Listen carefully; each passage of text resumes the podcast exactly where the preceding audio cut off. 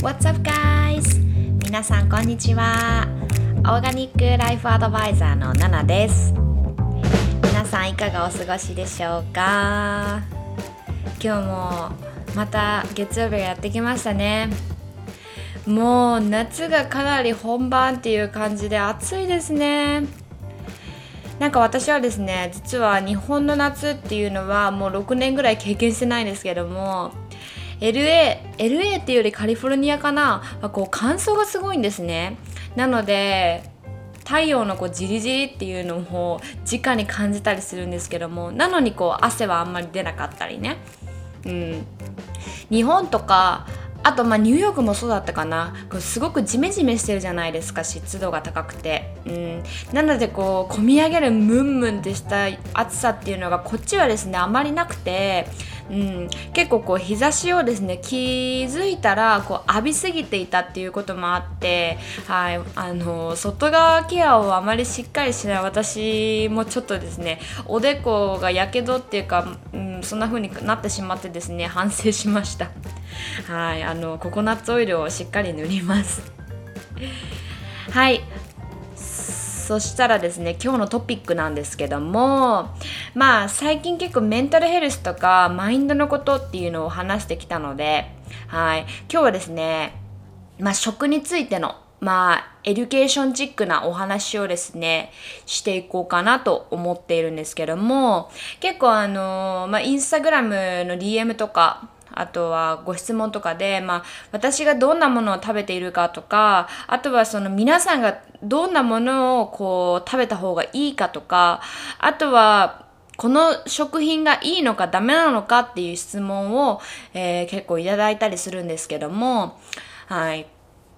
まあ本当に正直なところですね。好きなものを食べたいものを食べるのが私はベストだと思っています。うん、ただそのその食品のですね良し悪しっていうのをやっぱりこうジャッジしてしまうと頭で考えてでそれで食を選ぶようになってしまうのではい。えー、まあそれはですねこう避けてもらいたいかなっていうよりまあ私自身がですねまあ、うん、そうであるそうである。私自身がその頭で選ばないっていうのもあの大きいです。はい。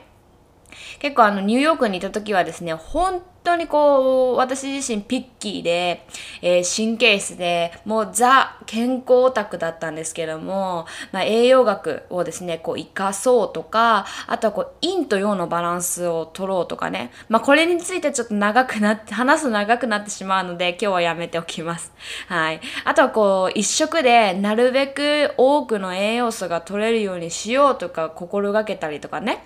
で結構こう頭でですねえー、健康健康っていうのをこう意識しすぎてしまって気づいたら、まあ、その頃はですねこう食事のこうプレートの上のなんていうの、えー、何種類ものこうおかずでですね埋め尽くされてしまって健康になるためにとか健康になるためにこれをしなきゃいけないとかこうトゥーマッチにですね意識しすぎてしまってその頃はもう全く食事というものをですね楽しめてなかったなと思うんですね。うん。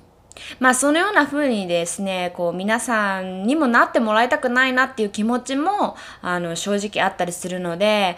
まあ、食や健康のお話をしつつもですね、えー、こう自分に対してこれを取らなきゃいけない、これは取っちゃダメだっていうこう強こう強要するようになってもらいたくないっていう、はい、そういう風に思っていたりもするので、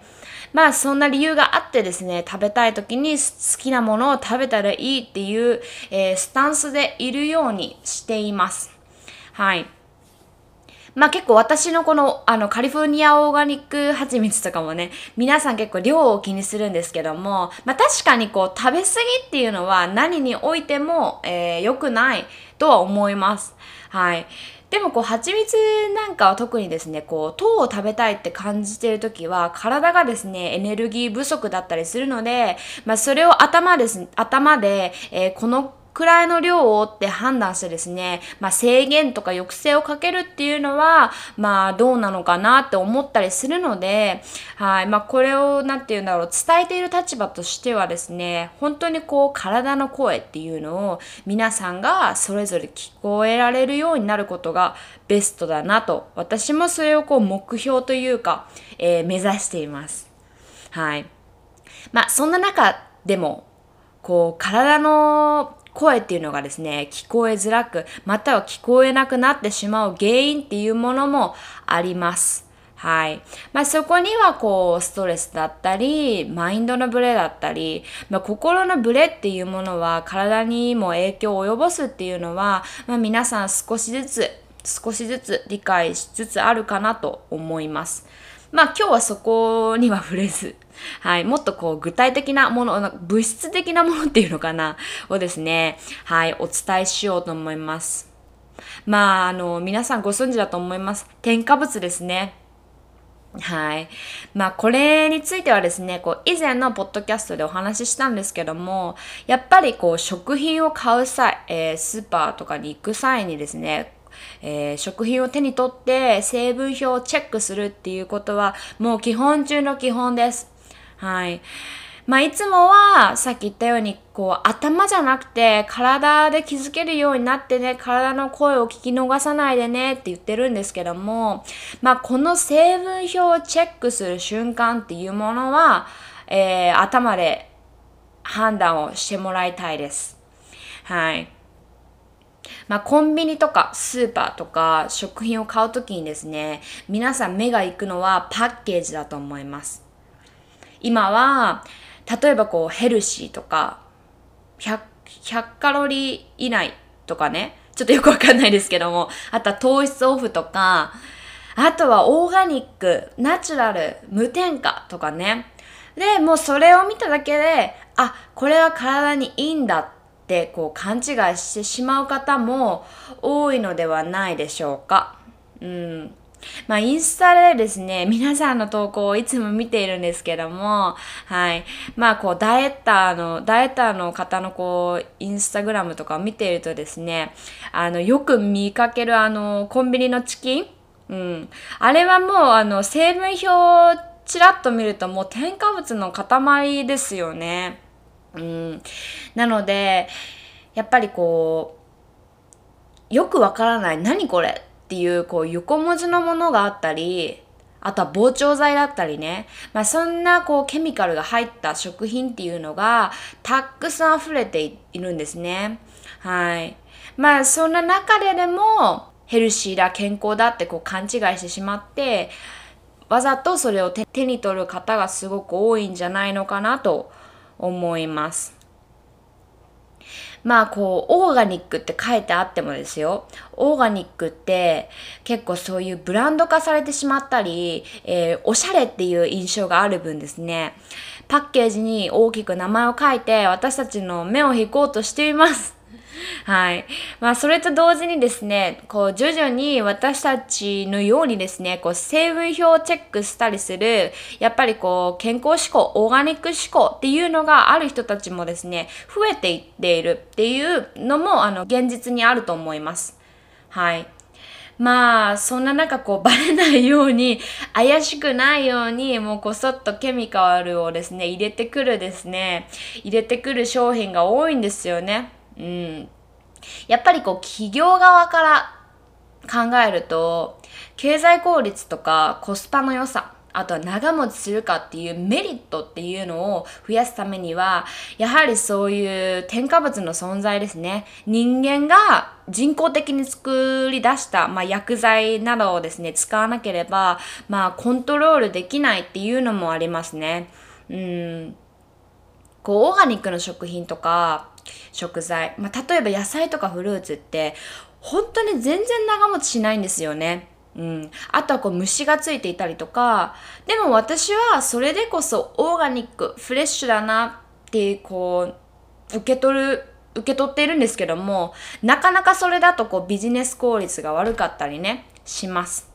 はい。まあ、なので、パッケージとか売り文句っていうのにこう流されずですね、見極める力っていうのがとても必要となってきますね。まあ私は子供の頃、えー、実家にこうカップラーメンとかソーダとか添加物があるのが普通でしたね。うん。で、こう海外に一人で住むようになってからも、オーガニック何それこう神経質な人たちでしょ？とか思ってた自分も実はいたんですけども はい。まあ、現代にですね、その添加物とか質の悪いものっていうのが溢れまくっているっていう現実をですね、事実を知ってから、えー、もうこの成分表を見る癖っていうのは必ずつけるようにしました。うん。私をですね、フォローしてくださっている、まあ、インスタグラムとかでね、あの、フォローしてくださっている方の中にも、健康を気を使う、健康に気を使うママさんとかが結構多かったりするので、やっぱり子供ちゃんのためにもしっかりとこう見極め癖っていうのをつけれるようになればベストだなと思います。はい。で、まあ、見極め方というか、その見方っていうのかな。まあ、さっき言った通り、さっき言った通り、世の中にはケミカルっていうものが溢れています。なので、一個一個理解するのには、まあ時間もかかりますし、まあそこにはこう科学のお話とかも混じってきたりとかするので、まあ、普通の方からすると、まあ私たちにとってはこう難しいんですよね。うん。なので、成分表を見た時に書いてある内容っていうのがですね、まあ、シンプルでその成分量が少ない、うん、成分の数が少ないっていうところにですね、まずは着目、着目？注目？してもらいたいなと思っています。あとは、使われているお砂糖とか、油、お塩、ここは特に注目してもらいたいですね。まあ、その砂糖っていうものが良質な黒糖なのかとか、あとは白砂糖なのか。油って安価なサラダ油なの？とか、良質なバターやギーや、まあギーを使うことってないかあまり。ココナッツオイルとか、オリーブオイルとかね。あとお塩って食塩なの？または天然のお塩なの？とかね。こう、ちょっと疑問を抱くだけでもかなり変わってきます。はい。まあそんな中でも、やはりこう外食とか、あとはいただき物などね、うん、そこまで確認できないシチュエーションっていうのもあると思うんですけども、やっぱりこうケミカルっていうものは食べ過ぎてしまうとか、異常に摂取してしまうっていうことが現代病っていうものにつながってくるので、はい、あの、多少はですね、こう許してあげる心を、えー、持つことも、あとはこう神経質になれ、なりすぎることを、まあ、避けるっていうことも、もしかしたらもう今のこの、まあ、現代では必要になってくるのかなとも思います。うん。まあ、こう、気にしすぎてですね、何も食べれない。楽しんでこう、食事ができない。まあ、そうなるくらいなら、気にしない人の方がですね、健康だったりします。極端な話。うん。人間の体って、例えばこう、ケミカルが入ってきても、健康体であれば、ちゃんと、えー、汗やおしっこ、うんちとして出せるんです。でも、それが出せないぐらい代謝が落ちていたり、えー、異常に取りすぎてしまったりすることがですね、やっぱり現代病につながるので、まあ、見方を変えてみたら、少しぐらい取っても大丈夫。健康体であればね、っていうのもあります。うん。でも、えー、まあ、特にですね、便秘の人っていう、便秘がちの人っていうのは、はい、添加物取りすぎとか、あとは体にそれが溜まりすぎとか、代謝を落としてしまいすぎとか、そういう方が多いんですけども、なので、無意識にケミカルっていうものをですね、取りすぎていないか、成分表を必ずチェックするっていうことで、避けられるケースっていうのも多くあります。うん。まあこう排出をできない体っていうのが一番の代謝を下げる原因だったりとか、まあそれがこう、あの、発端で、えー、肌荒れ、炎症、まあ様々な体の不調の原因だったりするので、まあ便秘に悩んでる方は特にですね、成分表のチェック、癖づけ、まあ気をつけてもらいたいなと思っています。まあそんな感じでですかね。もっとこう詳しいことなどこうご質問があればいつでもこう私に DM ください。あの私もこうドクターではないので答えられることとか限られてしまうんですけどもこうできる限りですねアドバイスさせていただきたいなと思っています。はい。インスタグラムナナチュラルライフからどしどしお待ちしております。はい。まあ、いつもこう皆さんがですね、話しかけてくれることが私のこう日々の楽しみにもなっています。本当にありがとうございます。とってもありがたいです。はい。ではでは今日はこの辺で終わりにしようと思います。皆さんいつもポッドキャスト聞いてくださってあの楽しみにしてしまう楽しみ なんでここで噛むんだろうな楽しみにしていますっていうお声をですねくださったりすることがあのすごく嬉しいです。はい本当にありがとうございます。それでは今週も皆さんにとって素敵な1週間になりますように私もこちらから願っております。それではまたねバイバーイ。